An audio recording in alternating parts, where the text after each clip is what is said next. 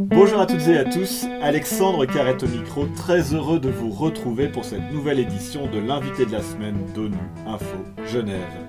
La situation en Ukraine est toujours au centre de l'attention diplomatique mondiale alors que le conflit continue à faire rage dans le pays.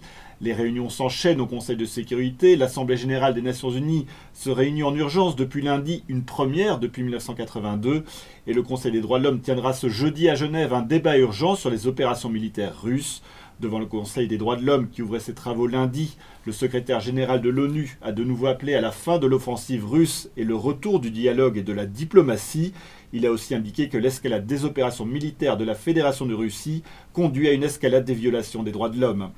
Au-delà de l'aspect diplomatique, c'est un drame humain qui se joue à l'intérieur et à l'extérieur des frontières ukrainiennes. Les derniers chiffres indiquent que plus de 600 000 réfugiés ont fui l'Ukraine vers les pays voisins. L'Agence des Nations Unies pour les réfugiés est présente depuis de nombreuses années en Ukraine. Elle a renforcé ses opérations pour venir en aide aux populations déplacées depuis le début de l'attaque russe. Avec sa porte-parole Céline Schmidt, on fait le point sur la situation. C'est notre invité de la semaine. Céline Schmidt, bonjour. Bonjour. Un grand merci euh, d'avoir accepté notre invitation. À l'heure où nous enregistrons cette émission, quelles sont les dernières informations qui vous parviennent du terrain? Alors, à l'heure où nous parlons, ce sont maintenant 660 000 réfugiés qui sont arrivés dans les pays voisins, principalement la Pologne, mais aussi la Hongrie, la Roumanie, la Moldavie, la, Slovaquie. Et euh, le nombre de personnes qui, qui arrivent continue d'augmenter d'heure en heure. Nos collègues qui sont sur place nous parlent de longues heures d'attente aux frontières. Donc, euh, il y a plus de 60 heures d'attente maintenant à, la frontière entre l'Ukraine et la Pologne, par exemple. Les personnes qui arrivent ont passé euh, de longues heures sur la route, euh, depuis maintenant parfois 4, 5 jours, avec très peu de sommeil, avec très peu de vivres, très peu de nourriture, très peu d'accès à des sanitaires. Les, personnes arrivent donc fatiguées ont besoin d'un soutien d'urgence, d'une aide d'urgence, aussi euh, parce que euh, nous sommes en hiver et que les températures euh, sont très froides, notamment la nuit, mais aussi parce que ce sont beaucoup de femmes, beaucoup d'enfants qui arrivent, et, et donc vraiment l'urgence aussi d'apporter une assistance particulière et une attention particulière aux enfants. Plus de 600 000 réfugiés en quelques jours. Est-ce que vous aviez imaginé cette situation possible il y a quelques jours avant le début du conflit? Alors, on ne peut pas prédire, bien sûr, euh, et les chiffres augmentent euh, de, façon très, très rapide. Euh, si la situation continuait à évoluer de, la sorte, cette situation pourrait devenir la, plus grande crise de déplacement du siècle en Europe. donc effectivement, c'est une situation qui nous inquiète. Euh, qui nous inquiète aussi par rapport à la, situation des personnes qui sont déplacées les besoins humanitaires en Ukraine. Euh, vous le disiez tout à l'heure dans, votre introduction, le HCR est présent en Ukraine. On, a un bureau, euh, enfin, on est présent en Ukraine depuis 1994. On organise déjà une réponse humanitaire pour les personnes qui sont déplacées internes depuis 2014, puisqu'il y avait déjà 850 000 personnes qui étaient déplacées. Euh, à l'intérieur de, l'Ukraine. Euh, les nouveaux, euh, depuis quelques jours, il y a bien sûr du, fait, en, fait, des opérations militaires, il y a des nouveaux déplacements, des opérations militaires aussi dans des grandes villes qui, forcent les personnes à fuir, mais il est, il est difficile à l'heure actuelle de donner des chiffres exacts. Nos collègues qui sont sur place aussi doivent se mettre euh, en sécurité, doivent se mettre à l'abri.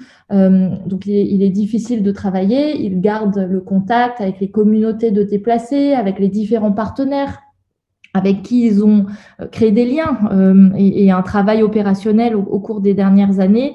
ils essaient d'apporter une aide lorsque l'accès est possible, mais, la situation est compliquée. Et, euh, on, a lancé aussi euh, un appel pour, pour euh, ce, besoin de, de pouvoir apporter une assistance humanitaire en Ukraine. Alors justement, vous l'évoquiez, vous êtes dans le pays depuis plusieurs années. Est-ce que vous arrivez à soutenir la, la, majorité de la population déplacée ou il y a des zones où c'est vraiment trop compliqué de, pour s'y rendre? Alors, la, situation actuelle est, volatile, elle, évolue. donc, il y, a des, il, y a, il, y a, y a des zones où nous avons réussi à avoir accès au, cours des derniers jours, notamment un convoi avec de l'aide d'urgence a pu être organisé vers le, vers le centre du pays. De l'aide d'urgence, euh, c'est-à-dire des, couvertures, des kits hygiéniques, euh, des, kits euh, aussi pour des besoins spécifiques pour, les enfants. donc nous, avons réussi à, commencer à apporter de l'assistance aux personnes déplacées. mais la, situation évolue et, selon les opérations militaires, les, collègues, comme je vous le disais, ont besoin aussi de, se mettre à, l'abri. On garde le contact avec les partenaires sur place, avec euh, les représentants, les communautés euh, de déplacés, pour pouvoir faire aussi un suivi de la situation, pouvoir faire un suivi euh, des besoins euh, et, pouvoir euh, planifier une réponse. Oui, ce qui est frappant, c'est que cette, euh, cette, attaque a surpris un peu tout le monde et qu'il y a quelques jours, juste avant le début des, premiers bombardements, les populations des grandes villes comme Kiev ne semblaient pas particulièrement inquiètes.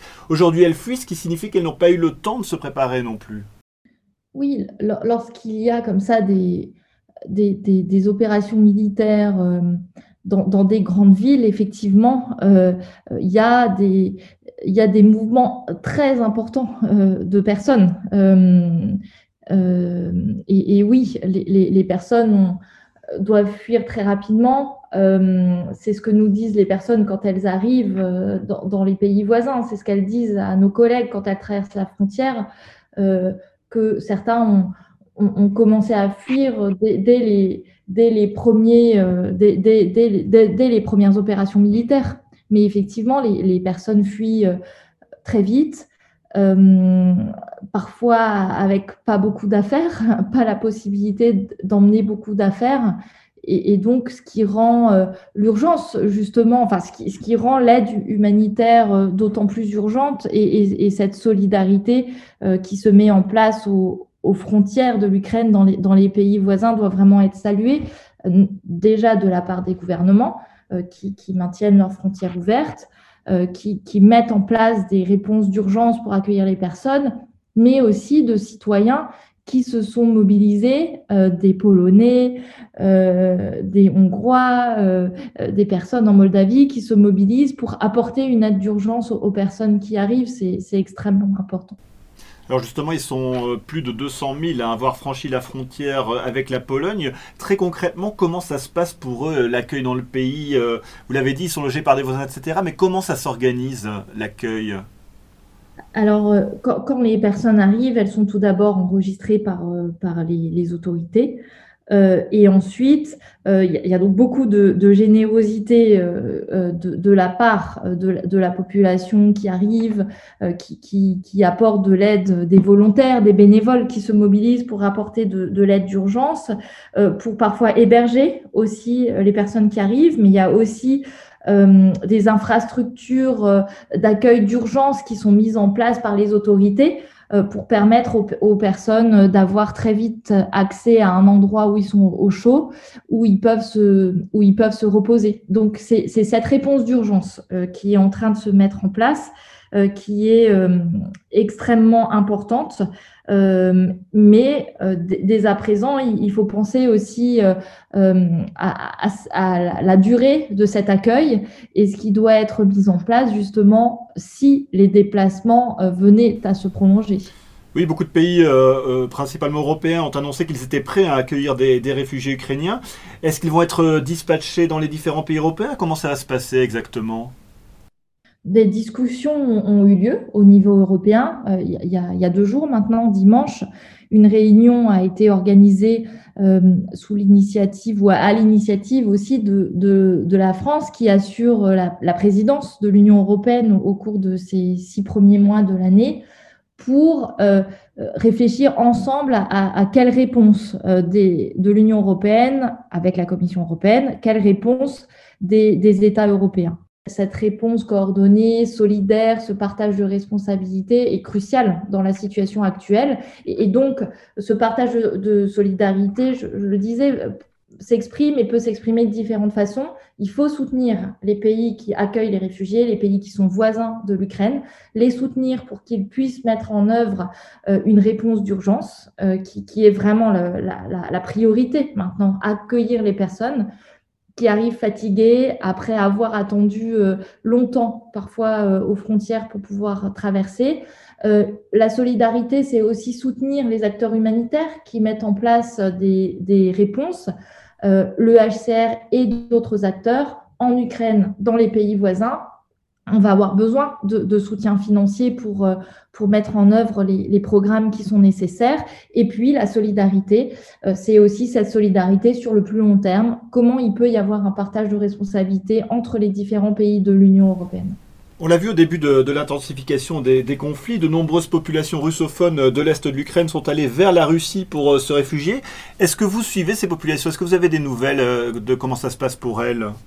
Alors oui, effectivement, il y, a, des personnes aussi qui, euh, qui se sont déplacées en Russie. Ce sont les, autorités russes qui organisent leur accueil, qui organisent leur assistance, leur aide et euh, nous, restons en contact aussi euh, euh, avec les autorités, avec les acteurs humanitaires qui apportent cette réponse. Vous avez évoqué à plusieurs reprises la question financière et, du coût de, cette aide humanitaire. Ce mardi après-midi avait lieu cet appel humanitaire en soutien au peuple ukrainien avec notamment Filippo Grandi.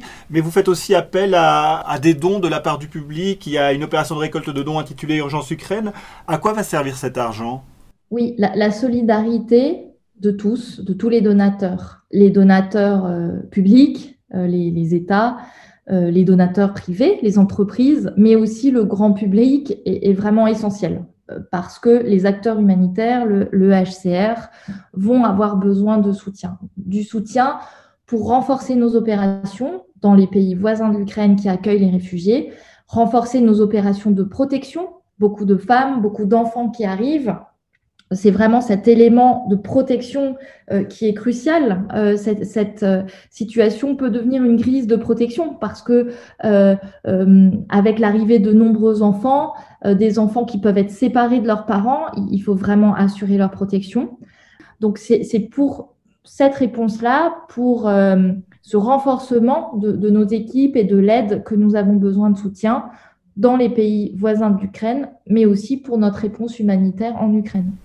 Céline Schmitt, une dernière question. Il y a une certaine polémique qui enfle sur les réseaux sociaux sur des cas présumés de racisme à l'encontre de personnes d'ascendance africaine qui souhaitent passer la frontière. Est-ce que vous avez euh, des informations euh, sur ce sujet?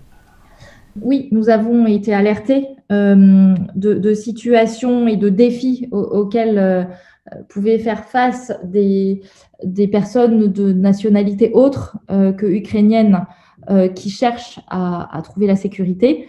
Euh, nous avons alerté les autorités euh, par rapport à, ces situations-là et, nous rappelons euh, que toute personne qui cherche la sécurité doit pouvoir trouver cette sécurité, doit pouvoir trouver refuge sans distinction en raison de, la nationalité ou de l'origine des personnes. donc nous avons rappelé ça, c'est crucial. Toutes les personnes qui ont besoin de sécurité, qui ont besoin de protection, doivent pouvoir avoir accès à cette protection. Céline Schmitt, un grand merci d'avoir répondu à mes questions. Je rappelle que vous êtes porte-parole du HCR, l'Agence des Nations Unies pour les réfugiés. Et c'est la fin de cette édition. À la réalisation, il y avait François Soubiguerre, Aurore Bourdin à la préparation. Pour suivre l'actualité des Nations Unies et les derniers développements sur l'Ukraine, rendez-vous sur notre site internet ungeneva.org et sur notre compte Twitter en français ONU Genève. À très bientôt.